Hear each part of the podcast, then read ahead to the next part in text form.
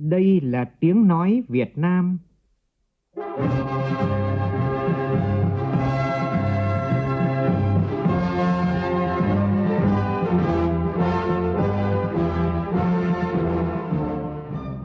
là tiếng nói Việt Nam, phát thanh từ Hà Nội, thủ đô nước Cộng hòa xã hội chủ nghĩa Việt Nam.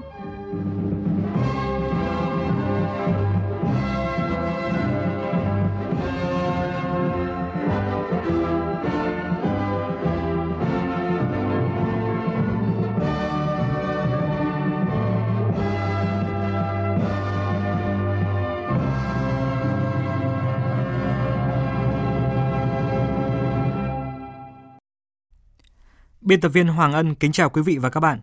Mời quý vị cùng nghe chương trình Thời sự trưa của Đài Tiếng Nói Việt Nam với những nội dung chính sau đây.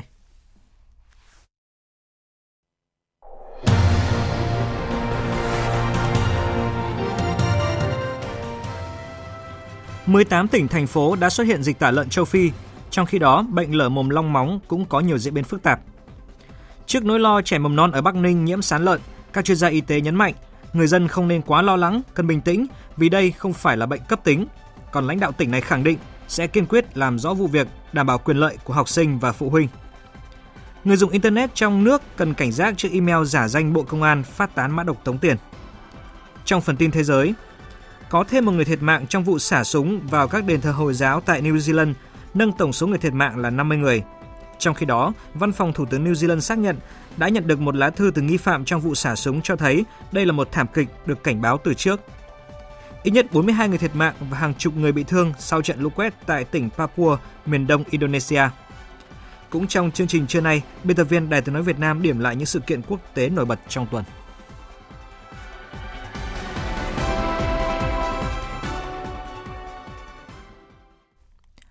Bây giờ là nội dung chi tiết. Phóng viên Đài tiếng nói Việt Nam thường trú khu vực Tây Bắc đưa tin, trong khuôn khổ chuyến thăm làm việc tại tỉnh Điện Biên, sáng nay, Ủy viên Trung ương Đảng, Phó Thủ tướng Chính phủ Vũ Đức Đam đã có buổi làm việc với cán bộ chủ chốt tỉnh Điện Biên. Phát biểu tại buổi làm việc, Phó Thủ tướng Chính phủ Vũ Đức Đam hoan nghênh những kết quả trong phát triển kinh tế, xóa đói giảm nghèo, đảm bảo an sinh xã hội, quốc phòng an ninh mà tỉnh Điện Biên đạt được thời gian qua. Biểu dương tỉnh đã tổ chức chương trình khai mạc lễ hội hoa ban ấn tượng mang đậm bản sắc văn hóa các dân tộc. Phó Thủ tướng đề nghị tỉnh Điện Biên chú ý bảo tồn, phát huy các giá trị truyền thống gắn với bảo tồn, tôn tạo các di tích lịch sử chiến trường Điện Biên Phủ, lịch sử, tập trung hoàn thiện các thủ tục để triển khai hiệu quả đề án bảo tồn, tôn tạo và phát huy giá trị di tích lịch sử quốc gia đặc biệt chiến trường Điện Biên Phủ đến năm 2030. Bên cạnh đó là đẩy mạnh các giải pháp đồng bộ để kết nối thị trường, liên kết phát triển du lịch, đặc biệt là du lịch lịch sử và du lịch cộng đồng, vốn là tiềm năng và thế mạnh của tỉnh Điện Biên. Như Đài Tiếng Nói Việt Nam đã đưa tin và tường thuật trực tiếp, tại thành phố Điện Biên, tỉnh Điện Biên vừa diễn ra lễ khai mạc lễ hội Hoa Ban năm 2019. Dự lễ khai mạc có Phó Thủ tướng Vũ Đức Đam, đại diện lãnh đạo các bộ ngành trung ương, đại diện các tỉnh Bắc Lào, các tỉnh trong khu vực Tây Bắc, lãnh đạo tỉnh Điện Biên và đông đảo nhân dân các dân tộc Điện Biên cùng du khách. Bích Thủy, phóng viên Đài Tiếng nói Việt Nam thường trú tại khu vực Tây Bắc phản ánh.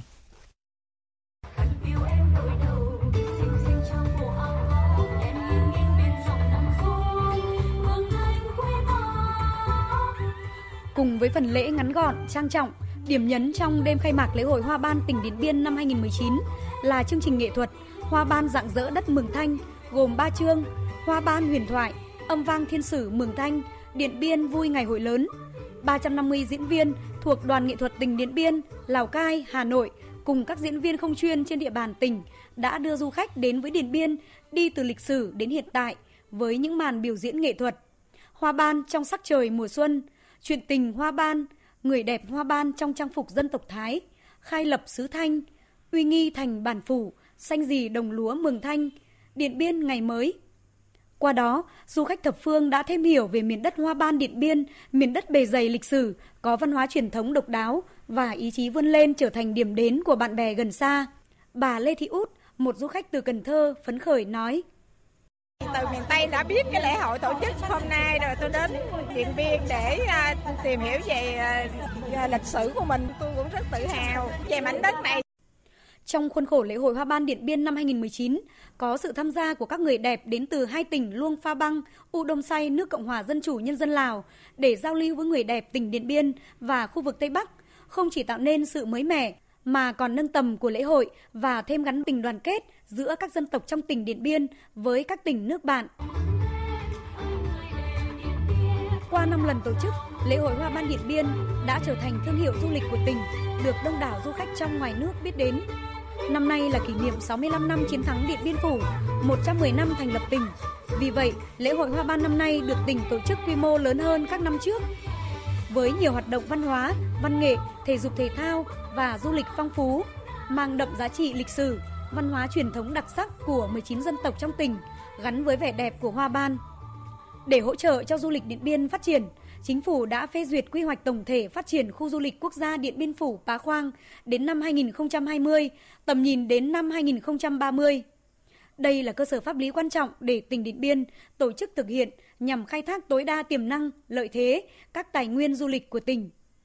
Phát biểu tại đêm khai mạc lễ hội Hoa Ban tỉnh Điện Biên 2019, Ủy viên Trung ương Đảng, Phó Thủ tướng Chính phủ Vũ Đức Đam nói: Với nguồn tài nguyên thiên nhiên phong phú và văn hóa cũng rất phong phú đa dạng, tiềm năng du lịch của Điện Biên nói riêng, Tây Bắc nói chung còn rất lớn và rất cần được quan tâm, chỉ đạo, thu hút đầu tư để du lịch thực sự trở thành ngành kinh tế mũi nhọn của các tỉnh trong vùng và của cả nước, góp phần giảm nghèo, nâng cao đời sống của nhân dân. Bên cạnh những chương trình, những dự án đầu tư lớn để phát triển nâng cấp hạ tầng giao thông, trước hết là đường không, đường bộ, cần tập trung xúc tiến, thu hút đầu tư những điểm du lịch có quy mô, có tầm vóc để tạo ra những sản phẩm du lịch đa dạng, mang đậm bản sắc văn hóa, lịch sử của vùng đất này. Sau hơn một tuần tổ chức với rất nhiều hoạt động ý nghĩa, tối qua tại quảng trường mùng 10 tháng 3 thành phố Buôn Ma Thuột, Đắk Lắk đã diễn ra lễ bế mạc lễ hội cà phê Buôn Ma thuật lần thứ 7 năm 2019. Phóng viên Hương Lý, thường trú tại Tây Nguyên, đưa tin. Lễ hội đã thu hút khoảng 50.000 lượt du khách đến với Đắk Lắk, trong đó có 6.000 khách quốc tế. 17 hoạt động chính của lễ hội đều có ý tưởng độc đáo, tạo được ấn tượng đặc sắc tinh hoa đại ngàn. Trong đó, Hội nghị xúc tiến đầu tư khu vực Tây Nguyên đã có 38 dự án được trao quyết định chủ trương đầu tư, giấy chứng nhận đăng ký đầu tư, biên bản ghi nhớ với tổng số vốn hơn 71.000 tỷ đồng. Tại lễ bế mạc, ông Nguyễn Tuấn Hà, Phó Chủ tịch Ủy ban Nhân dân tỉnh Đắk Lắk, trưởng ban tổ chức lễ hội đánh giá, lễ hội lần này thành công ngoài mong đợi và đã đạt được mục tiêu đề ra là tiếp tục khẳng định và quảng bá thương hiệu cà phê Buôn Ma Thuột, đặc biệt là cà phê đặc sản. Thành công của lễ hội là nguồn động lực mạnh mẽ tiếp tục tôn vinh sản phẩm cà phê Việt Nam, đặc biệt là thương hiệu và chỉ dẫn địa lý cà phê Băm Thuộc trên trường quốc tế, quảng bá phát triển cà phê đặc sản với khát vọng đưa Băm Thuộc, Đắk Lắk trở thành điểm đến cà phê thế giới. Lễ hội lần này quảng bá tiềm năng thế mạnh xúc tiến thương mại và đầu tư theo định hướng phát triển bền vững, nhất là các lĩnh vực nông nghiệp, công nghiệp chế biến, năng lượng tái tạo, lan tỏa giá trị văn hóa truyền thống, sự đoàn kết, thống nhất trong đa dạng và là cơ hội để tăng cường tình đoàn kết hữu nghị, hợp tác giữa tỉnh Đắk Lắk với các địa phương, các tổ chức quốc tế. Cũng trong tối qua, tại không gian phố đi bộ Trịnh Công Sơn, quận Tây Hồ, hơn 300 đại biểu là đại diện lãnh đạo Bộ Công Thương, Ủy ban nhân dân thành phố Hà Nội, Sở Công Thương, Ủy ban nhân dân các quận huyện, lãnh đạo các doanh nghiệp trên địa bàn cùng đông đảo người dân thủ đô đã tham dự lễ meeting hưởng ứng Ngày quyền của người tiêu dùng Việt Nam năm 2019 do Sở Công Thương Hà Nội tổ chức. Ngày sau lễ meeting, tuần doanh nghiệp tri ân người tiêu dùng sẽ diễn ra từ ngày hôm nay cho đến ngày 22 tháng 3 tại 70 điểm bán hàng trên địa bàn thành phố Hà Nội – Tiếp đó từ ngày 19 tháng 4 đến ngày 23 tháng 4 sẽ diễn ra sự kiện Ngày hội sản phẩm hàng hóa vì người tiêu dùng với quy mô 50 gian hàng của các doanh nghiệp thương hiệu uy tín với nhiều chương trình tri ân tại khuôn viên siêu thị Bixi số 222 Trần Duy Hưng, quận Cầu Giấy. Xin chuyển sang các tin đáng chú ý khác. Trong chương trình Hội báo Toàn quốc 2019, sáng nay, Hội Nhà báo Việt Nam tổ chức diễn đàn nhà báo trẻ và đào tạo bồi dưỡng nhà báo trẻ. Tại diễn đàn, các chuyên gia nhà báo có kinh nghiệm nhấn mạnh Nhà báo trẻ trong giai đoạn hiện nay cần phải có năng lực tư duy mới, tư duy phản biện, có ngoại ngữ và phải tiếp cận khoa học công nghệ. Phóng viên Lại Hoa phản ánh. Tại diễn đàn, các nhà báo cho rằng nhà báo trẻ có thế mạnh là được đào tạo bài bản chuyên môn, có cơ hội tiếp cận công nghệ thông tin. với các phương tiện truyền thông đa phương tiện. Tuy nhiên, nhà báo trẻ lại có khó khăn là dân trí ngày càng được nâng lên, đòi hỏi nhà báo phải liên tục trau dồi. Thứ hai, sự cạnh tranh của báo chí trong khu vực thông tin lớn, điều đó đòi hỏi nhà báo nếu viết không mới, không sáng tạo, không lay động lòng người thì khó có thể được tiếp nhận. Bên cạnh đó, cơ chế thị trường khiến một số người không tránh khỏi cán dỗ vật chất và báo chí cũng không tách khỏi điều đó. Do đó đòi hỏi nhà báo trẻ phải có năng lực tư duy mới, tư duy phản biện, có ngoại ngữ và phải tiếp cận khoa học công nghệ. Phó giáo sư tiến sĩ Nguyễn Văn Dững, Học viện Báo chí và Tuyên truyền cho rằng Nhà báo trẻ phải hơn thế đi trước. Thứ nhất là năng lực tư duy mới, tư duy phản biện. Đảng nhà nước ta bây giờ muốn bảo vệ đảng nhà nước, xây dựng đảng nhà nước bằng cái gì? Tuyên truyền, đúng không? Tuyên truyền chính sách chủ trương quan điểm thì cái này ta làm nhiều rồi. Mà cứ nói như lâu nay là người ta không nghe. Báo chí mất công chúng, mất thị phân, bỏ tiền ra là lãng phí. Nhưng cái thứ hai muốn bảo vệ đảng nhà nước, bảo vệ chế độ là phải phản biện và tư duy phát triển. Do đó cái này nhà báo trẻ phải mạnh. Cái thứ hai nhà báo trẻ là các bạn ngoại ngữ siêu hơn. Cái hơn từ ba các bạn hơn bọn tôi là các bạn phải siêu về các phương tiện kỹ thuật công nghệ. Bây giờ làm rap thế nào, làm clip thế nào, làm infographic thế nào, kết nối dữ liệu big data thế nào. Tất cả cái đấy các bạn phải siêu hơn. Tại diễn đàn, nhiều ý kiến cũng cho rằng vấn đề tự học là vấn đề quan trọng, tự học bằng việc đi nhiều, đọc nhiều và tìm hiểu nhiều. Nhà văn nhà báo Nguyễn Huyền, nguyên trưởng ban công tác hội, Hội Nhà báo Việt Nam nhận định. Làm báo là suốt đời là tên này là vì nước, vì dân, vì sự tiến bộ của xã hội. Nếu là không nghĩ như vậy thì đừng có vào làm báo. Bởi vì làm báo là phải vun vỗ cho một cái xã hội chúng ta tốt đẹp hơn. À, muốn như thế, nhà báo chúng ta phải có đạo đức, cái nữa là thế này cái nghề của của ta là luôn luôn phải tự làm mới mình tôi rất sợ bây giờ có một số các nhà báo này viết theo cái lối mòn nếu chúng ta chịu đi chịu đọc chịu đi chịu nghĩ và chịu viết và viết theo cái mới thì lúc nào cũng thấy là này cứ thôi thúc mình phải viết các ý kiến cũng cho rằng nhà báo trẻ cần được quan tâm học tập rèn luyện để trở thành nhà báo đa kỹ năng, chuẩn mực trong đưa tin, bình luận, phân tích và định hướng dư luận xã hội. Thông qua những chia sẻ của các thế hệ nhà báo về môi trường tác nghiệp, các điều kiện thuận lợi khó khăn giúp cho sinh viên báo chí tham dự diễn đàn có thêm kiến thức nền tảng để giúp làm nghề, rèn nghề. Bạn Nguyễn Ngọc Linh, sinh viên năm thứ hai, Học viện Báo chí và Tuyên truyền, cho rằng những chia sẻ của thầy cô đều liên quan đến việc giúp cho sinh viên có những kiến thức, có những nền tảng để uh, giúp làm nghề tốt hơn. Qua những chia sẻ của các nhà báo thì em học tập được rằng là mình cần chủ động hơn trong việc tìm kiếm môi trường làm việc cũng như môi trường ờ, cộng tác của mình. Không thể ngồi chờ đợi một cái gì đó mà mình cần phải tự mình tìm cho mình một môi trường thích hợp nhất. Thay vì ờ, ngồi chờ thì mình cần phải sáng tạo và chủ động hơn để phát hiện một môi trường hoàn toàn thích hợp với mình và vào môi trường đó thì mình thích nghi với điều kiện trong đó và cố gắng giành nghề tốt hơn ạ. Sáng nay, Thành đoàn Thành phố Hồ Chí Minh phối hợp với báo Sài Gòn Giải phóng tổ chức lễ gia quân phát động chiến dịch giờ trái đất năm 2019. Phóng viên Duy Phương tại Thành phố Hồ Chí Minh đưa tin. Lễ gia quân nhằm cung cấp trang bị đầy đủ và chính xác thông tin về chiến dịch cho lực lượng tình nguyện viên tham gia trong tất cả các dự án của chiến dịch. Mỗi tình nguyện viên đóng vai trò là đại sứ môi trường để đưa thông tin cần thiết về những dự án sẽ triển khai trong thời gian diễn ra chiến dịch những hành động bảo vệ môi trường cần thiết và đơn giản mà người dân có thể thực hiện ngay, những thông tin về sản phẩm của các doanh nghiệp có trách nhiệm với môi trường sống của cộng đồng. Đặc biệt, nghi thức ghi dấu ấn kỷ lục là hành động gần 1.000 thanh niên thực hiện đồng loạt đổi avatar Facebook cá nhân để kêu gọi ủng hộ chiến dịch Giờ Trái Đất 2019. Sau lễ gia quân, các tình nguyện viên đạp xe diễu hành cùng băng rôn, cờ và áo phông in khẩu hiệu tuyên truyền cho chiến dịch Giờ Trái Đất.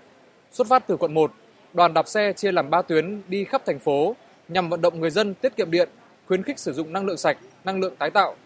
Tham gia đoàn hành trình đạp xe tuyên truyền, anh Ngô Thanh Long, nhân viên công ty điện lực Thủ Thiêm cho rằng nếu mỗi người dân chỉ tiết kiệm 1 kW điện thì cả nước sẽ tiết kiệm được hàng trăm triệu lượng điện năng tiêu thụ, góp phần bảo vệ môi trường và chống lãng phí. Ngoài vận động bản thân người nhà và đứng đầu là trong các công ty nữa, các tổng công ty vận động mọi người. Thì ít nhất là phải tắt quạt hay là tắt gì trong trước giờ ra về. Tiết kiệm chỉnh giờ về độ mới là là tức là tiết kiệm tiền của mình á túi cho tiền túi của mình á cũng trong sáng nay tại thành phố Cần Thơ, Trung ương Đoàn Thanh niên Cộng sản Hồ Chí Minh, Trung ương Hội Liên hiệp Thanh niên Việt Nam phối hợp với Ủy ban An toàn giao thông quốc gia, Ủy ban nhân dân thành phố Cần Thơ và công ty Honda Việt Nam phát động hưởng ứng năm an toàn giao thông 2019 với chủ đề An toàn giao thông cho hành khách và người đi mô tô xe máy. Buổi lễ có sự tham gia của hơn 1.000 đoàn viên thanh niên và sinh viên trên địa bàn thành phố cùng đại diện các ngành chức năng. Tại lễ phát động, Thành đoàn Cần Thơ và Ban An toàn giao thông thành phố Cần Thơ đã ký kết chương trình phối hợp công tác năm 2019, ra mắt đội thanh niên tham gia xử lý tình huống bất ngờ của giao thông của 9 quận huyện. Công ty Honda Việt Nam đã trao tặng 500 mũ bảo hiểm cho các đơn vị của thành phố Cần Thơ. Hôm nay tại trường Đại học Bách khoa Hà Nội diễn ra ngày hội tư vấn tuyển sinh hướng nghiệp 2019. Chương trình do báo Tuổi Trẻ, Bộ Giáo dục Đào tạo, Bộ Lao động Thương binh và Xã hội tổ chức nhằm giúp học sinh tiếp cận thông tin, hiểu rõ các quy định về kỳ thi Trung học phổ thông quốc gia, những kiến thức cần thiết để chuẩn bị chọn ngành nghề, đăng ký vào đại học cao đẳng hoặc là chọn nghề, chọn công việc tương lai phù hợp với năng lực của bản thân. Phóng viên Minh Hường đưa tin. Cũng giống như mọi năm, ngày hội năm nay có 3 khu vực tư vấn chuyên sâu theo nhóm ngành để cung cấp thông tin cho thí sinh, gồm nhóm ngành khoa học tự nhiên, kỹ thuật, công nghệ, y dược, nông lâm, khối trường nghề, nhóm ngành kinh tế, khoa học xã hội nhân văn, báo chí, ngoại ngữ, công an, quân đội, khu vực tư vấn gỡ rối hướng nghiệp, chọn lối vào đời. Bà Nguyễn Thị Kim Phụng, vụ trưởng vụ giáo dục đại học, Bộ Giáo dục và Đào tạo cho biết. Chương trình tư vấn hướng nghiệp tuyển sinh cung cấp cho các em trước hết là những thông tin hướng nghiệp để các em hiểu rõ về ngành, về trường, đánh giá đúng cái năng lực sở trường của mình để chọn ngành, chọn trường cho đúng và cũng nắm được rằng là khi chọn những ngành đó, trường đó thì yêu cầu là gì, chương trình đào tạo như thế nào, đầu ra như thế nào, vân vân. Tất cả những thông tin đó đều rất là hữu ích cho các em trong mùa thi này. Cùng với khu vực tư vấn của ban tổ chức, gần 100 trường đại học cao đẳng, trường nghề ở khu vực phía Bắc, các cơ sở giáo dục của Hà Nội và thành phố Hồ Chí Minh cũng tổ chức gian hàng để tư vấn, cung cấp thông tin về trường, ngành nghề đào tạo cho thí sinh. Tại các gian hàng này, không chỉ có học sinh lớp 12 đến tìm hiểu thông tin, mà nhiều phụ huynh cũng đến tham dự để có thể hỗ trợ cho con trong việc chọn trường, chọn ngành. Chị Hoàng Thị Ngọc ở phường Thành Công, quận Ba Đình, Hà Nội cho biết. Tôi đến là để cho con xem các thầy cô, các anh chị tư vấn xem là các cái trường con muốn học nó hợp lý với mình hay không để con thi. Nếu khả năng của con thi trường nào đỗ được thì con sẽ đăng ký. Đến đây thì nó có rất là nhiều cái cơ hội để tham khảo ấy. Tức là bình thường ở nhà mình xem thì không có được cái nhiều hiểu biết về các trường. Cho đến đây thì mình có cái sự tư vấn thì là mình hiểu rõ hơn về các trường và các cái môn học. Ngày hội tư vấn tuyển sinh hướng nghiệp 2019 tại Hà Nội diễn ra đến 17 giờ chiều nay. Cũng trong dịp cuối tuần này, chương trình được đồng loạt tổ chức tại ba tỉnh là Đồng Tháp, Kiên Giang và Cà Mau.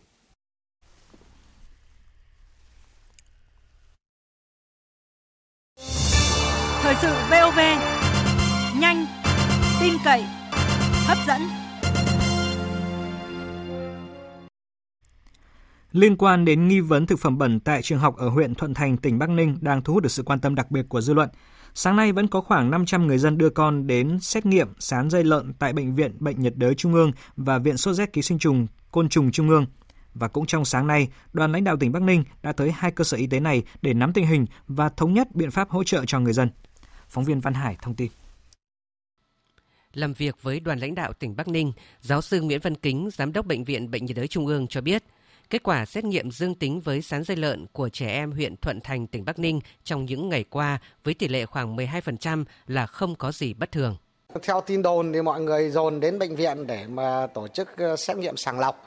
Nhưng qua kết quả chúng tôi thu được thì cái tỷ lệ này nó vẫn ngang bằng với những tỷ lệ hiện nhiễm mà ở các địa phương này báo cáo từng năm. Và vì vậy cho nên nó không có gì bất thường cả. Và tôi xin nhắc lại rằng đây không phải là một một dịch một cái vụ ngộ độc thực phẩm cũng không phải là một vụ dịch à, của một bệnh nào cả. Và thứ ba nữa là không phải là một bệnh cấp tính. Tất cả những cái này nó là ờ, một cái bệnh bình thường do ký sinh trùng à, mà thường xuyên chúng ta gặp ở những cái vùng mà có dịch lưu hành. Và bệnh này hoàn toàn có thể chữa khỏi khẳng định việc người dân huyện Thuận Thành ùn ùn đưa con em mình ra Hà Nội xét nghiệm sán dây lợn là hội chứng đám đông. Ông Nguyễn Nhân Chiến, Bí thư tỉnh ủy Bắc Ninh cho biết đã chỉ đạo cấp ủy chính quyền địa phương và các ngành liên quan ổn định tư tưởng cho người dân, phối hợp với các bệnh viện trung ương sắp xếp lịch khám xét nghiệm để thuận lợi cho người dân đi lại. Nếu như mà vẫn có nhu cầu đưa các cháu đi thì sẽ xem xét là cùng phối hợp với các cái cơ sở khám xét nghiệm điều trị bệnh ngoài này người ta bố trí lịch ờ, theo thứ tự từng địa phương để làm sao nó tránh sự ồn ào hoặc là nó ảnh hưởng đến ờ, sinh hoạt bình thường. Ờ, chúng tôi cũng đã có chủ trương thống nhất là sẽ phối hợp với các cơ quan liên quan điều tra dịch tễ toàn tỉnh. Tiếp nữa đó là giao cho Sở Khoa học phối hợp với các cơ quan liên quan cũng sẽ xây dựng cái đề tài là lợn gạn trên địa bàn tỉnh Bắc Ninh. Thôi từ cái chỗ thuận thành ra ta điều tra của toàn tỉnh luôn. Có một đề tài trên cơ sở đó, có cái số liệu rồi, có kết quả nghiên cứu rồi, thì chúng ta cũng là cảnh báo và và hướng dẫn cho người dân uống ăn rồi sinh hoạt các thứ ra làm sao cho nó đảm bảo vệ sinh tốt nhất theo Sở Y tế tỉnh Bắc Ninh, bắt đầu từ sáng mai sẽ hỗ trợ lấy máu cho người dân ngay tại các xã, rồi gửi ra Hà Nội xét nghiệm để giảm chi phí cho người dân và giảm áp lực cho bệnh viện tuyến trên, không để xảy ra tình trạng vỡ trận như trong những ngày qua. Xin chuyển sang các thông tin liên quan đến dịch tả lợn châu Phi. Sở Nông nghiệp và Phát triển Nông thôn tỉnh Bắc Ninh vừa xác nhận trên địa bàn vừa xuất hiện hai ổ dịch tả lợn châu Phi tại xã Tam Đa, huyện Yên Phong và xã Đại Xuân, huyện Quế Võ. Như vậy, tính đến nay Bắc Ninh là địa phương mới nhất và là tỉnh thứ 18 xuất hiện dịch tả lợn châu Phi. Trong khi đó, tại các địa phương đã ghi nhận có dịch tả lợn châu Phi tiếp tục phát sinh ổ dịch mới.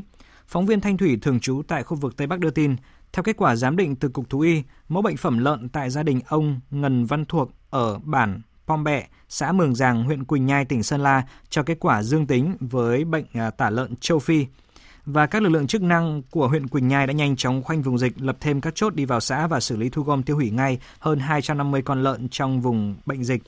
Như vậy là tính đến ngày hôm nay, tỉnh Sơn La đã có hai huyện uh, phát hiện bệnh dịch tả lợn châu Phi với 4 ổ dịch tại các xã Mường É, Phỏng Lái, Mường Bám của huyện Thuận Châu và xã Mường Giàng, huyện Quỳnh Nhai.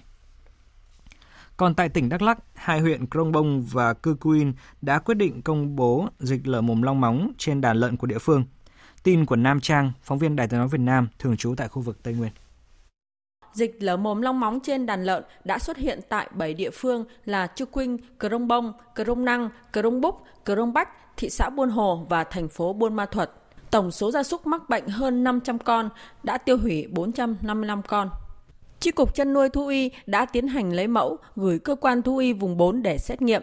Sở Nông nghiệp và Phát triển Nông thôn đã chỉ đạo các địa phương triển khai quyết liệt các biện pháp phòng chống dịch bệnh lở mồm long móng như thực hiện tổng tiêu độc khử trùng chuồng trại, môi trường bằng hóa chất và vôi bột, kiểm soát chặt chẽ việc vận chuyển buôn bán giết mổ heo trên địa bàn xảy ra dịch bệnh, các tuyến giao thông trọng điểm, tiêu hủy heo nhiễm bệnh.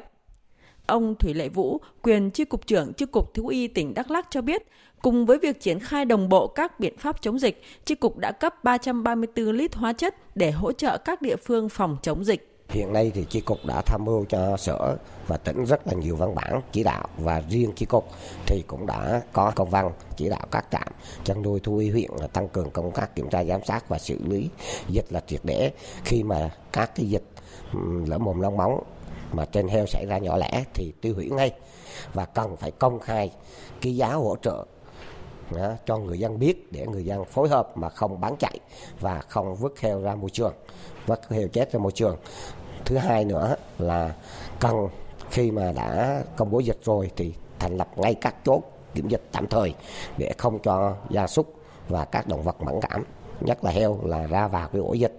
Thứ ba nữa là chúng tôi đã hỗ trợ 12 tấn vôi cho hai huyện đã công bố dịch và ba huyện còn lại là có nguy cơ cao đó là thị xã Buôn Hồ, thành phố Bằng Mê Thuộc và huyện Cà Đông Bắc. Theo chu kỳ điều hành giá xăng dầu, hôm nay Liên Bộ Công Thương Tài chính sẽ công bố giá cơ sở đối với mặt hàng xăng dầu. Tuy nhiên vì là ngày nghỉ nên việc công bố sẽ được à, chuyển sang ngày thứ hai tức là ngày mai. Dữ liệu từ Bộ Công Thương cho thấy giá xăng thành phẩm bình quân trên thị trường Singapore trong kỳ điều hành từ ngày 2 tháng 3 với xăng RON 92 là 71,05 đô la Mỹ một thùng, với xăng RON 95 là gần 72,65 đô la Mỹ một thùng, tăng 6 đến 7% so với kỳ trước. Và với diễn biến này, nhiều ý kiến cho rằng là ờ, giá xăng sẽ được điều chỉnh tăng mạnh. Theo đại diện của một doanh nghiệp kinh doanh xăng dầu đầu mối, nếu cơ quan quản lý không trích sử dụng quỹ bình ổn thì giá có thể sẽ tăng từ 600 đến 800 đồng một lít. Ngược lại, nếu cơ quan trích và tăng chi sử dụng quỹ theo tỷ lệ 50-50, tức là vừa chi sử dụng quỹ vừa tăng giá, thì xăng dầu có thể chỉ tăng từ 300 đến 400 đồng một lít. Tổng cục Đường bộ Việt Nam vừa yêu cầu các bến xe khách ở địa phương cần phải được kết nối với phần mềm quản lý bến xe trên toàn quốc và sẵn sàng truyền dẫn dữ liệu quản lý trước ngày 15 tháng 4 tới. Tổng cục Đường bộ Việt Nam hiện đã hoàn thiện phần mềm quản lý bến xe toàn quốc và đã cấp tài khoản truy cập cho các sở giao thông vận tải để theo dõi, quản lý hoạt động bến xe và tuyến vận tải khách cố định. Trung tâm ứng cứu khẩn cấp máy tính Việt Nam đã có công văn cảnh báo về việc theo dõi, ngăn chặn kết nối máy chủ điều khiển mã độc GenCrab 5.2. Cụ thể như sau, Tin tặc uh, sử dụng hình thức thư giả mạo, thư điện tử của Bộ Công an đính kèm một tệp có tên là documents.rar, trong đó có chứa mã độc tống tiền GenCrab. Mã độc này có thể đánh cắp thông tin và mã hóa toàn bộ dữ liệu trên máy tính bị nhiễm. Tin tặc khai thác và tấn công sẽ gây ra nhiều hậu quả nghiêm trọng khác.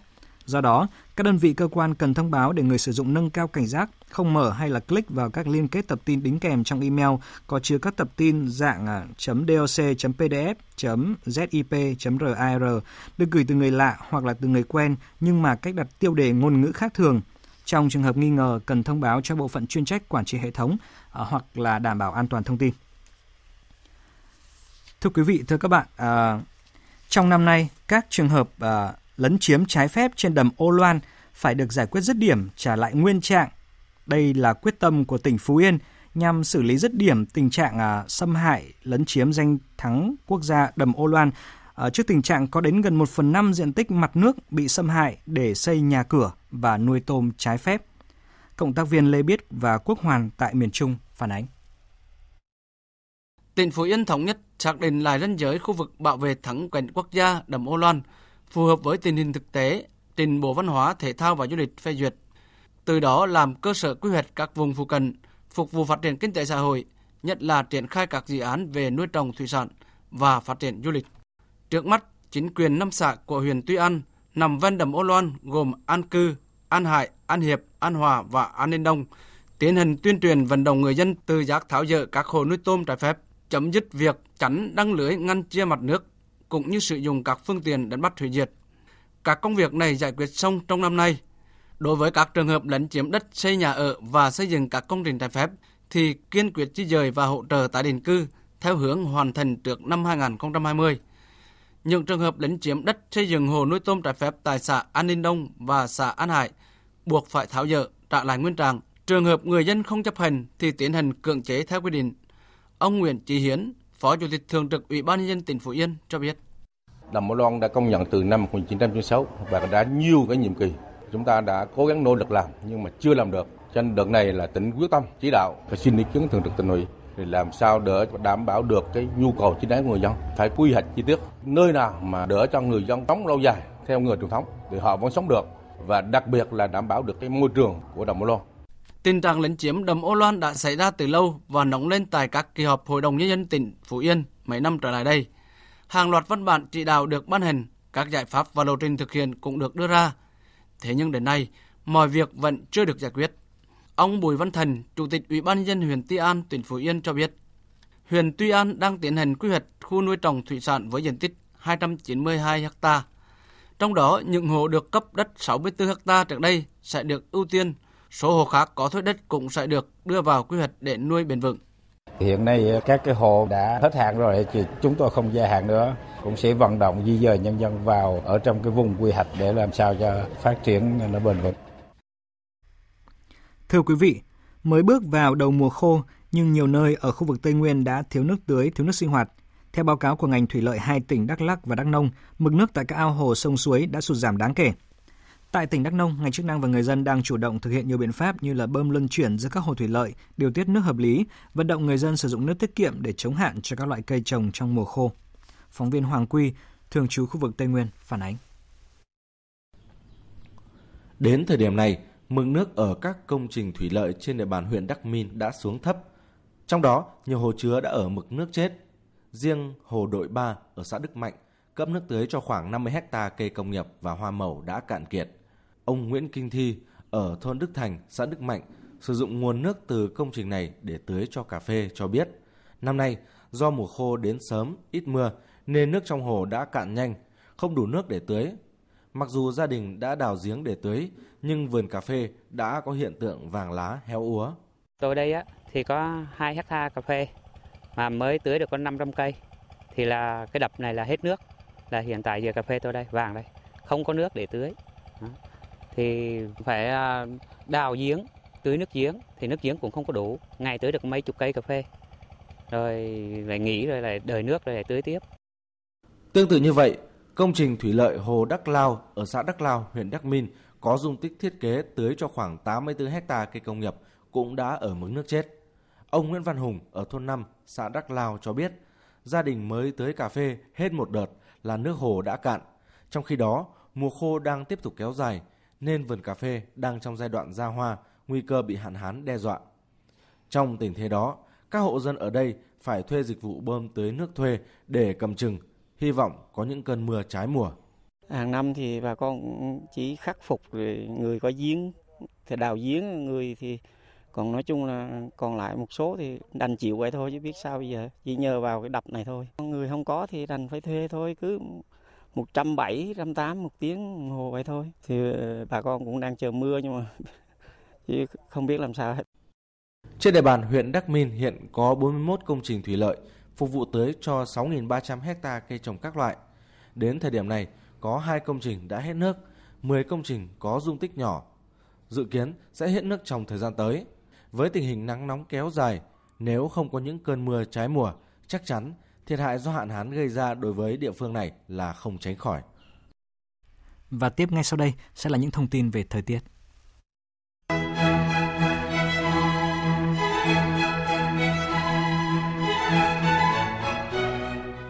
Thưa quý vị và các bạn, trưa nay Hà Nội trời vẫn âm u, có lúc có mưa nhỏ trời rét. Chiều nay thì Hà Nội vẫn tiếp tục có mưa nhỏ dài rác, nhiệt độ cao nhất trong ngày không quá 22 độ.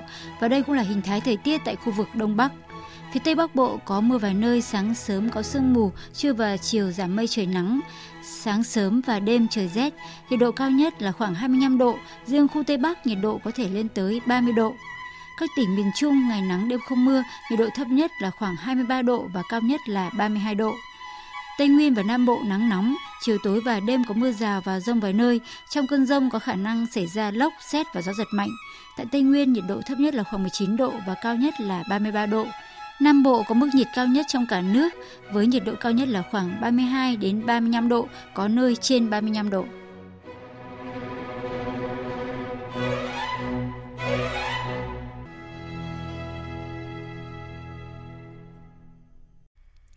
Mở đầu phần tin thế giới sẽ là những thông tin cập nhật về vụ xả súng tại New Zealand.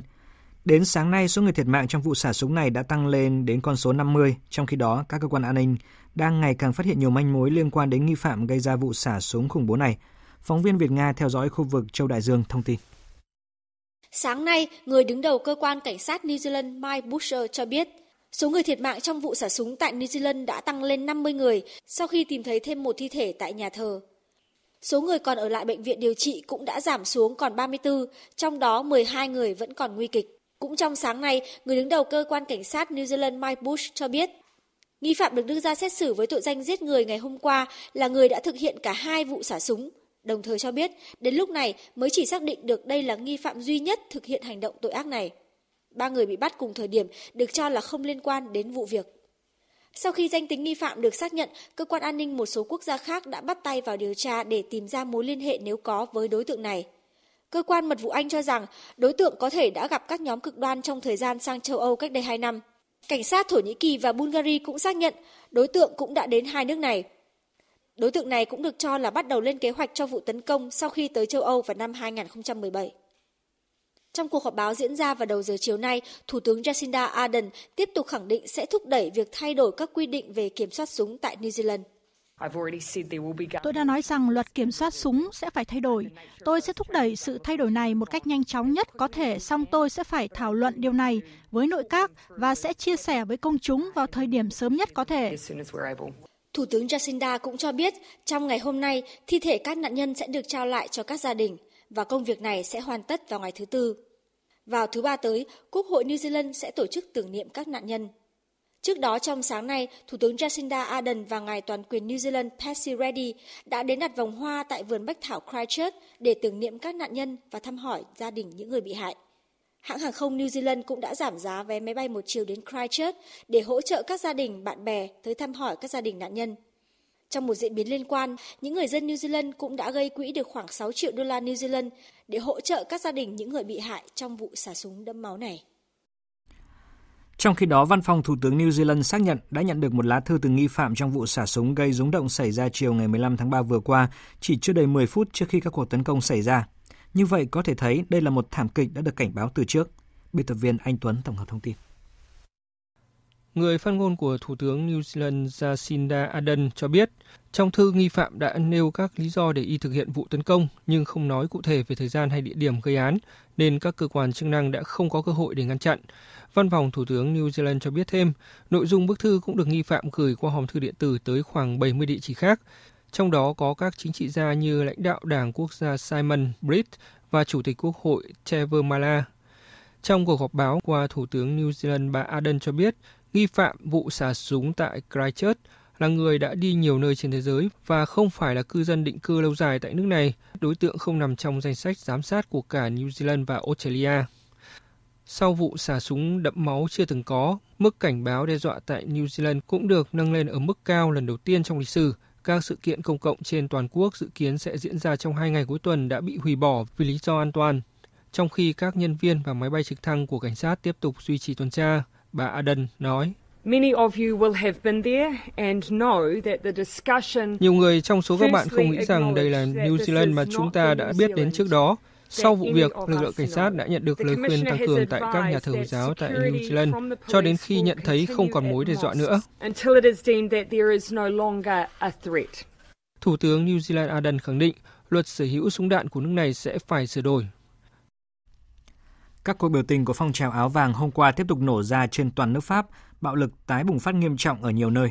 Phóng viên Huỳnh Điệp thường trú tại Pháp đưa tin.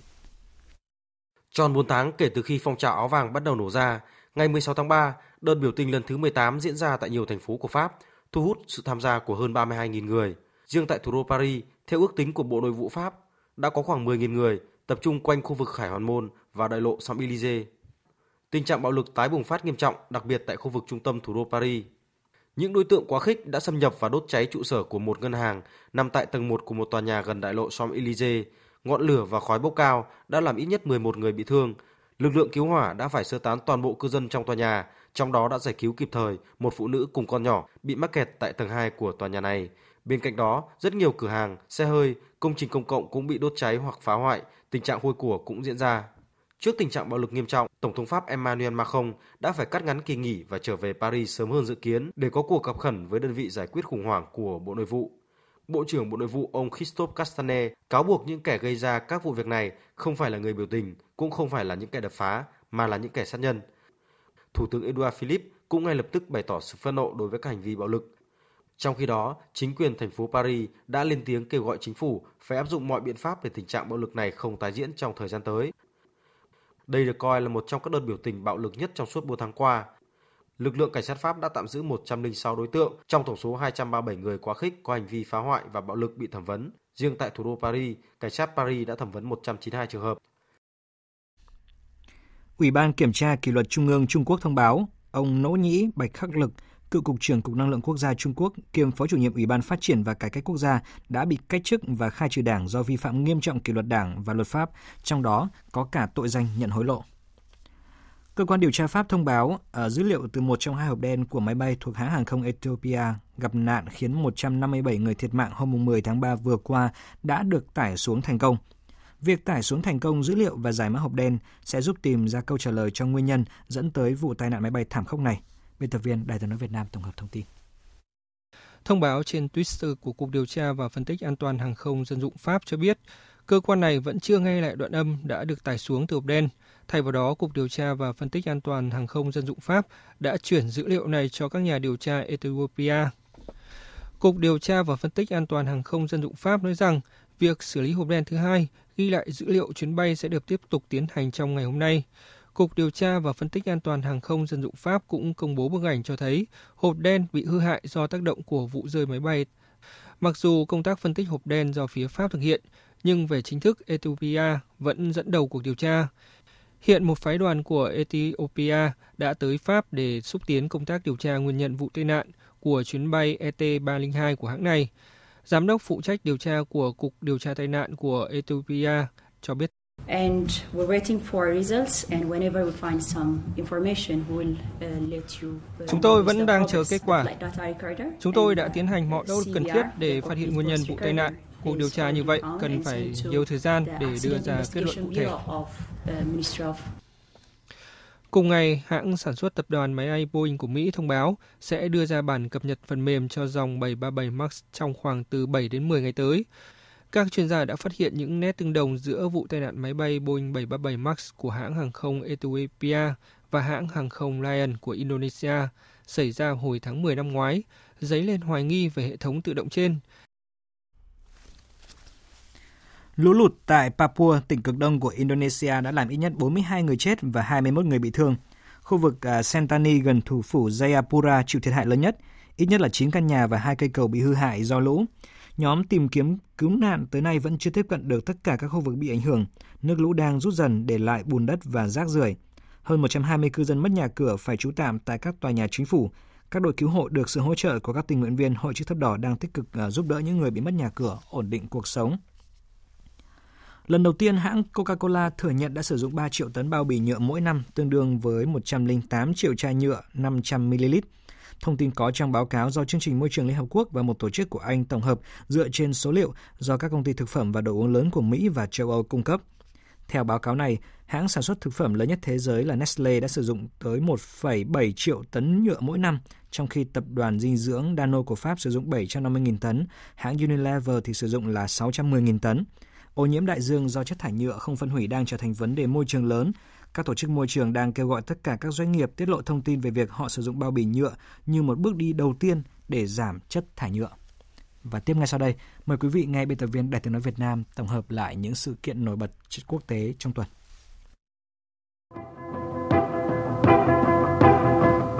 Thưa quý vị và các bạn, trong tuần, cả thế giới không khỏi bàng hoàng trước vụ tấn công đẫm máu tại hai đền thờ Hồi giáo ở thành phố Christchurch ở New Zealand.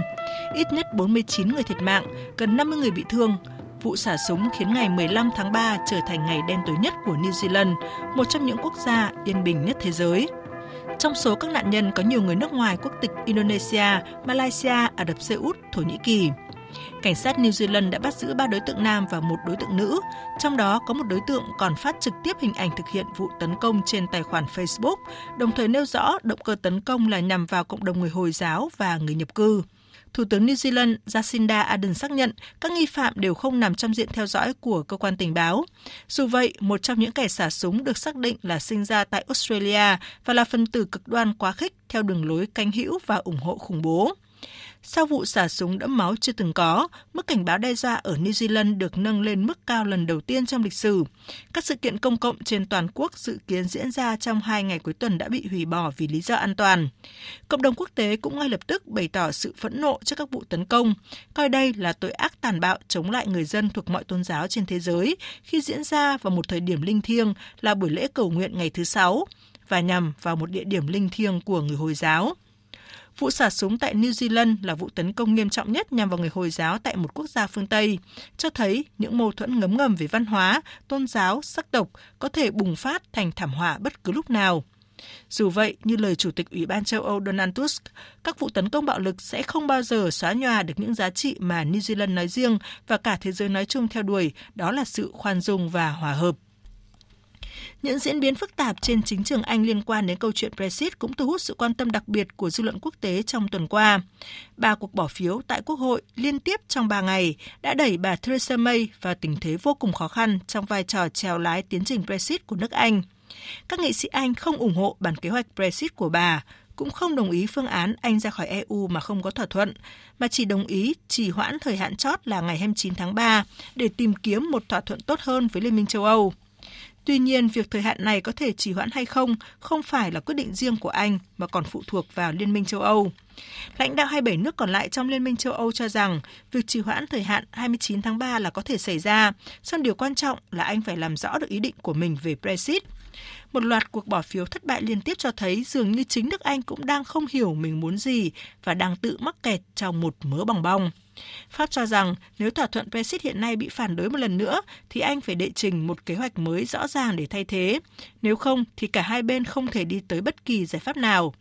Ireland, quốc gia có liên hệ mật thiết trong khúc mắc lớn nhất hiện nay giữa Anh và Liên minh châu Âu là chốt chặn cuối, cũng cho rằng sẽ chỉ xem xét đề nghị trì hoãn Brexit nếu đề nghị này phản ánh việc Anh thực thi một chiến lược rõ ràng và có thể làm thay đổi đường hướng liên quan tới Brexit.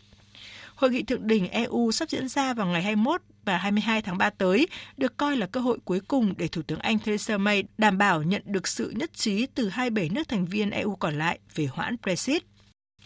Tuần qua ghi dấu một cột mốc quan trọng trong cuộc xung đột tại Syria, đó là ngày 15 tháng 3, khi cuộc xung đột kéo dài tại quốc gia này chính thức bước sang năm thứ 9. Qua 8 năm đất nước Syria bị tàn phá bởi những cuộc giao tranh dai dẳng, bởi các vụ tấn công khủng bố và bởi cả những đợt không kích của lực lượng nước ngoài, con đường hòa bình cho Syria mãi vẫn chưa tới đích. Hai vòng đàm phán riêng rẽ nhằm tìm kiếm giải pháp hòa bình cho cuộc xung đột Syria vẫn chưa đi tới một thỏa thuận chấm dứt cuộc xung đột. Sau 8 năm, mâu thuẫn sắc tộc, tôn giáo, bất đồng phe phái, sự tranh giành ảnh hưởng của các thế lực bên ngoài, lợi ích của các bên liên quan đối nghịch nhau, khiến Syria trở thành một bàn cờ đầy phức tạp Thống kê cho thấy, giao tranh đã cướp đi sinh mạng của ít nhất 500.000 người, trong đó có hơn 1.100 trẻ em vô tội thiệt mạng riêng trong năm 2018. Hơn 5,6 triệu người Syria đã phải tị nạn ở Jordani, Liban, Iraq, Thổ Nhĩ Kỳ và Ai Cập. Cuộc xung đột này được cho là đã khiến nền kinh tế Syria tụt hậu ba thập niên. Liên Hợp Quốc coi cuộc xung đột tại Syria là thảm họa tồi tệ nhất do con người gây ra kể từ sau chiến tranh thế giới lần thứ hai. Hiện nay, quân đội chính phủ Syria đang chiếm ưu thế vượt trội trước lực lượng đối lập và các phần tử Hồi giáo cực đoan. Mỹ tuyên bố rút quân khỏi Syria. Nhiều nước trong thế giới Ả Rập đã quyết định mở cửa trở lại đại sứ quán tại Damas. Tuy nhiên, chưa ai có thể dám chắc cuộc xung đột tại Syria có thể sớm kết thúc và con đường đi đến hòa bình của Syria sẽ bằng phẳng trong tương lai. Một tuần sau vụ tai nạn máy bay thảm khốc của hãng hàng không Ethiopian Airlines, cuộc khủng hoảng lớn nhất trong lịch sử vẫn đang bủa vây hãng chế tạo máy bay Boeing khi hàng loạt quốc gia, trong đó có Mỹ, ra lệnh cấm bay hoặc đóng cửa không phận đối với dòng máy bay Boeing 737 MAX. Dòng máy bay đang chiếm vai trò rất quan trọng với Boeing trên thị trường toàn cầu. Chỉ trong vòng chưa đầy một tuần, giá cổ phiếu của Boeing đã giảm hơn 10%, thổi bay hơn 25 tỷ đô la giá trị thị trường của hãng này. Bên cạnh đó, Boeing còn phải đối diện với nguy cơ đòi bồi thường của các hãng hàng không do phải dừng khai thác dòng máy bay 737 MAX. Theo giới phân tích, nếu hai vụ rơi máy bay của Ethiopian Airlines và Lion Air là do cùng một nguyên nhân, thiệt hại kinh tế với Boeing là rất nhỏ, với chi phí chưa đến 1 tỷ đô la. Nhưng nếu các nhà điều tra phát hiện nguyên nhân khác, thiệt hại của Boeing sẽ lớn hơn rất nhiều, bởi 737 MAX có thể bị buộc dừng khai thác trong thời gian dài và sẽ liên quan đến việc sửa chữa và bồi thường. Thiệt hại khi đó có thể lên tới 5 tỷ đô la. Hiện hai chiếc hộp đen của chiếc máy bay gặp nạn ở Ethiopia đã được đưa sang Pháp để phân tích nguyên nhân vụ tai nạn. Hộp đen ghi lại các dữ liệu chuyến bay vẫn còn nguyên vẹn, nhưng chiếc hộp đen ghi âm các trao đổi hội thoại ở khoang lái giữa các phi công với nhau và với đài kiểm soát không lưu đã bị hư hại một phần. Trong khi đó, cơ quan hàng không dân dụng Liên bang Mỹ đã viện dẫn các dữ liệu vệ tinh và bằng chứng từ hiện trường cho thấy có một số sự giống nhau và khả năng xuất phát từ cùng một nguyên nhân giữa vụ rơi máy bay của hãng Ethiopian Airlines và của Lion Air hồi tháng 10 năm ngoái. Tiếp ngay sau đây, mời quý vị cùng đến với trang tin đầu tư tài chính và những thông tin về thể thao. Trang tin đầu tư tài chính.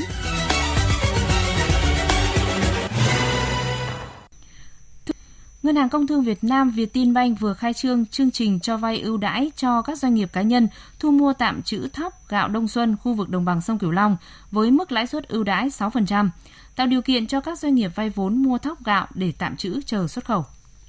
Thưa quý vị và các bạn, một thông tin đáng chú ý là từ ngày 1 tháng 4 năm nay, Nghị định số 05-2019 của Chính phủ quy định các nội dung chính liên quan đến kiểm toán nội bộ áp dụng đối với các doanh nghiệp cơ quan nhà nước và đơn vị sự nghiệp công lập sẽ chính thức có hiệu lực. Nghị định này vừa mở ra cơ hội tăng cường và hoàn thiện các hoạt động quản trị tại doanh nghiệp, nhưng cũng đồng thời là một thách thức do mô hình này còn khá mới đối với các doanh nghiệp ở Việt Nam. Hiện thị trường chứng khoán Việt Nam có hơn 700 doanh nghiệp niêm yết cùng hàng trăm doanh nghiệp trên sàn Upcom có sở hữu nhà nước trên 50% thuộc đối tượng phải thực hiện kiểm toán nội bộ. Đầu tư tài chính biến cơ hội thành hiện thực. Đầu tư tài chính biến cơ hội thành hiện thực. Thưa quý vị và các bạn, nội dung tiếp theo chúng tôi chuyển tới quý vị và các bạn về xu hướng phát triển nhà trung cư tại các đô thị, nhất là thành phố Hồ Chí Minh. Thưa quý vị, thưa các bạn, trong bối cảnh đô thị hóa mạnh mẽ hiện nay, thị trường chung cư được nhận định sẽ phát triển. Vì vậy, các yêu cầu về quản trị các tòa nhà như thế nào, xác định quyền chủ sở hữu ra sao để phát triển vận hành chung cư tại các đô thị ngày một phát triển và văn minh, đáp ứng nhu cầu về nhà ở cho người dân theo chiến lược phát triển về nhà ở của chính phủ đến năm 2020. Phóng viên Hà Nho đã phỏng vấn ông Lê Hoàng Châu, Chủ tịch Hiệp hội Bất động sản Thành phố Hồ Chí Minh về nội dung này. Mời quý vị và các bạn cùng nghe. Theo ông ạ, à, ông đánh giá như thế nào về cái xu hướng ạ, phát triển các cái tòa nhà chung cư tới đây ạ? Chúng ta biết rằng cái quá trình đô thị hóa toàn cầu thì là đa phần dân cư toàn cầu sẽ sống ở đô thị.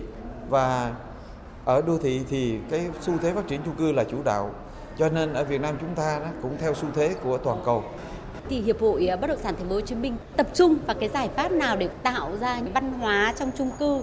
Cái sinh hoạt trong chung cư hiện nay hoàn toàn là rất mới mẻ cho nên cái chuyện này chẳng những quy định của hệ thống pháp luật là chúng ta phải đáp ứng mà cả chủ đầu tư cũng phải đáp ứng đơn vị quản lý vận hành cộng đồng cư dân cũng phải đáp ứng cho nên mọi bên chúng ta đều phải đáp ứng theo cái xu thế là phát triển chung cư và sống trong chung cư là xu thế chủ đạo trong thời gian tới đây. Rồi cái mô hình quản trị nào là hợp lý nhất theo cái đánh giá của ông? Chúng tôi cho rằng ban quản trị chung cư hiện nay là cần thiết bởi vì cộng đồng cư dân không thể tự mình quản lý, mà phải qua người đại diện, tức là ban quản trị. Mà ban quản trị này phải đạt được cái độ ủy quyền của cộng đồng cư dân đó. Và như vậy ở đây nó có hai vấn đề. Một là ban quản trị đó phải được sự ủy quyền của cộng đồng cư dân, tức là được sự tín nhiệm cái thứ hai nữa là ban quản trị lại có trách nhiệm ngược lại là tính giải trình đối với cộng đồng cư dân thì hiện nay cái tính giải trình hiện nay còn yếu nó chưa đạt được cái yêu cầu của chúng ta cho nên cái minh bạch trong các quan hệ dân sự này á, là chúng tôi thấy rằng đối với cái người chủ sở hữu của chung cư đó là cộng đồng cư dân ở đó, là phải ủy quyền cho người đại diện của mình là ban quản trị. Ban quản trị phải thực hiện hết trách nhiệm và phải báo cáo giải trình một cách minh bạch, công khai đầy đủ cho cư dân. Những cái quy định mà thống nhất trong chung cư trên cơ sở pháp luật dân sự trên cơ sở đó mọi người tự giác chấp hành. Vâng ạ, xin trân trọng cảm ơn ông.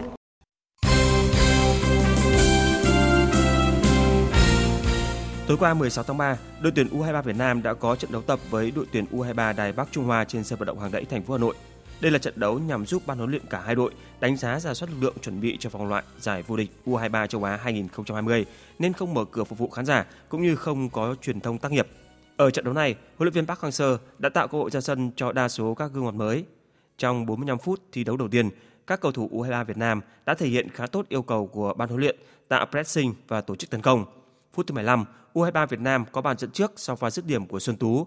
Đến phút thứ 36, đến lượt Đức Chiến nhân đôi cách biệt bằng cú đệm bóng cận thành. Phút 37, U23 Việt Nam được hưởng quả phạt đền. Đức Trình đã dứt điểm chính xác nâng tỷ số lên 3-0. Tuy nhiên, ở những phút bù giờ của hiệp 1, đội Đài Bắc Trung Hoa đã ghi một bàn thắng rút ngắn tỷ số xuống còn 1-3. Sang hiệp 2, huấn luyện viên Park Hang-seo làm mới đội hình khi thay đổi cả 11 vị trí trên sân. Tiếp tục với lối chơi nhanh, U23 Việt Nam sớm có bàn thắng nâng tỷ số lên 4-1. Phút thứ 73, Tấn Sinh đã đưa bóng vào lưới từ chấm 11 m nâng tỷ số lên 5-1 cho U23 Việt Nam. Trong thời gian còn lại, các học trò của huấn luyện viên Park Hang-seo tiếp tục duy trì thế ép sân và thanh bình một lần nữa đưa bóng vào lưới đội bạn để khép lại trận đấu với tỷ số 6-1. Sau trận đấu tập với đội tuyển Đài Bắc Trung Hoa, hôm nay 17 tháng 3, nhiều tuyển thủ sẽ phải chia tay với U23 Việt Nam khi huấn luyện viên Park Hang-seo chốt danh sách đợt 1 trước thềm vòng loại U23 châu Á.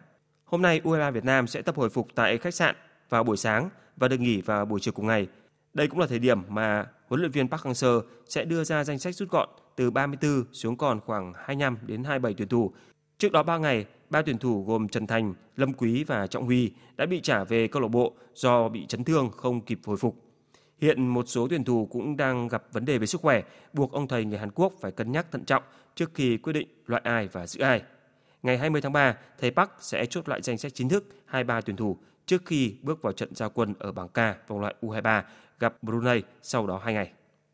Sáng nay 17 tháng 3, đoàn đua xe đạp địa hình quốc tế Đà Lạt Victory Challenger 2019 cự ly 70 km đã rời khỏi vạch xuất phát ở khu du lịch thung lũng tình yêu Đà Lạt Lâm Đồng. Cự ly 42 km xe đạp địa hình cũng xuất phát ngay sau đó tại Đắc Kia, huyện Lạc Dương, tỉnh Lâm Đồng. Đại diện ban tổ chức cho biết, giải đua xe đạp địa hình năm nay có gần 200 tay đua trong nước và quốc tế tham dự tranh tài ở hai nhóm chuyên nghiệp và không chuyên. Giải năm nay, ngoài các tay đua mạnh trong nước, còn có sự góp mặt của một số tay đua chuyên nghiệp đã từng giành nhiều thứ hạng cao tại các giải đua quốc tế đến từ Australia, Mỹ, Canada, Pháp, Nhật Bản. Thưa quý vị và các bạn, Liên đoàn bóng đá thế giới FIFA cho biết tổ chức này đã đề xuất mở rộng số đội tham dự World Cup 2022 lên từ 32 lên tới 48 đội. Theo Chủ tịch FIFA, ông Gianni Infantino, Quy định cuối cùng về kế hoạch mở rộng số đội tham dự World Cup 2022 sẽ được đưa ra và biểu quyết bởi đại hội của tổ chức này ở Paris vào tháng 6 tới.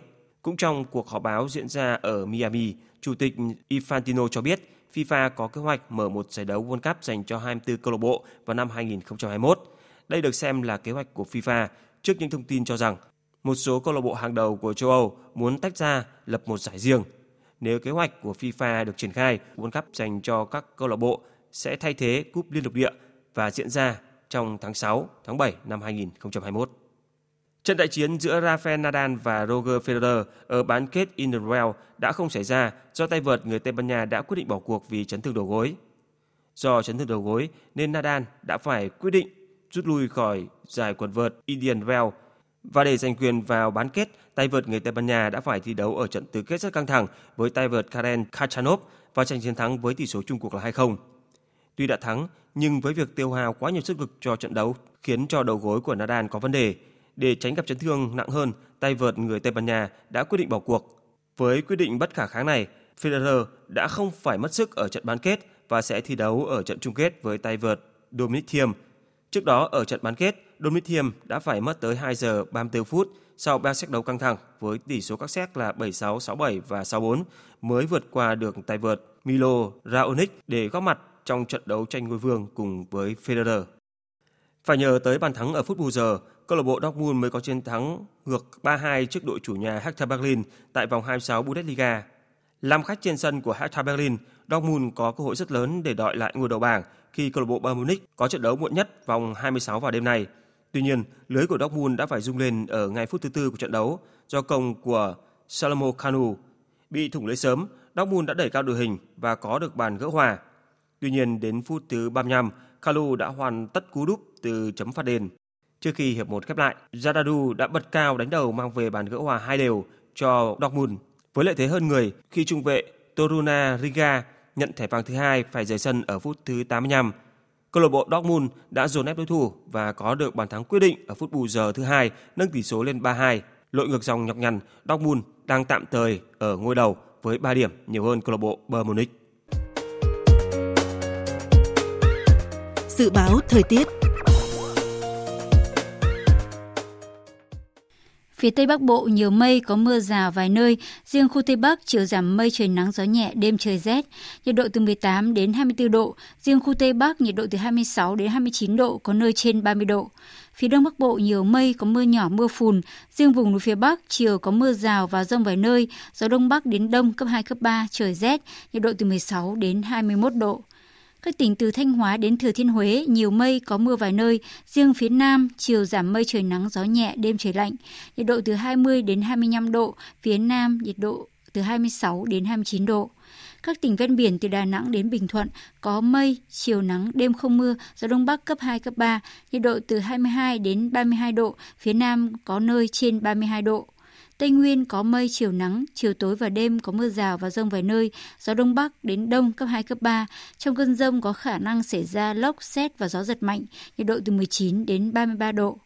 Nam Bộ có mây, chiều nắng, có nơi có nắng nóng, chiều tối và đêm có mưa rào và rông vài nơi, gió đông bắc cấp 2, cấp 3. Trong cơn rông có khả năng xảy ra lốc xét và gió giật mạnh, nhiệt độ từ 23 đến 33 độ, có nơi trên 35 độ.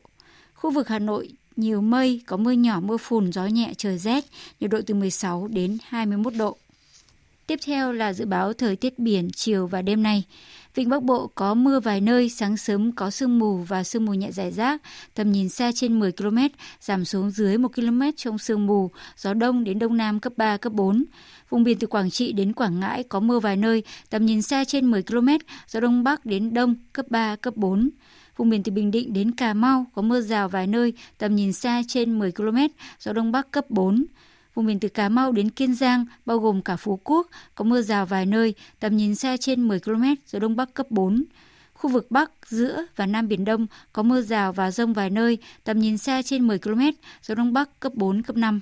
Khu vực quần đảo Hoàng Sa thuộc thành phố Đà Nẵng và khu vực quần đảo Trường Sa thuộc tỉnh Khánh Hòa có mưa rào vài nơi, tầm nhìn xa trên 10 km, gió đông bắc cấp 4, cấp 5. Vịnh Thái Lan có mưa rào và rông vài nơi, tầm nhìn xa trên 10 km, gió đông bắc cấp 3, cấp 4. Những thông tin thời tiết vừa rồi cũng đã kết thúc chương trình thời sự trưa nay của Đài Tiếng nói Việt Nam. Chương trình do các biên tập viên Hoàng Ân, Lan Anh, Thu Hòa biên soạn và thực hiện với sự tham gia của kỹ thuật viên Văn Quang, chịu trách nhiệm nội dung Nguyễn Mạnh Thắng. Xin tạm biệt và hẹn gặp lại.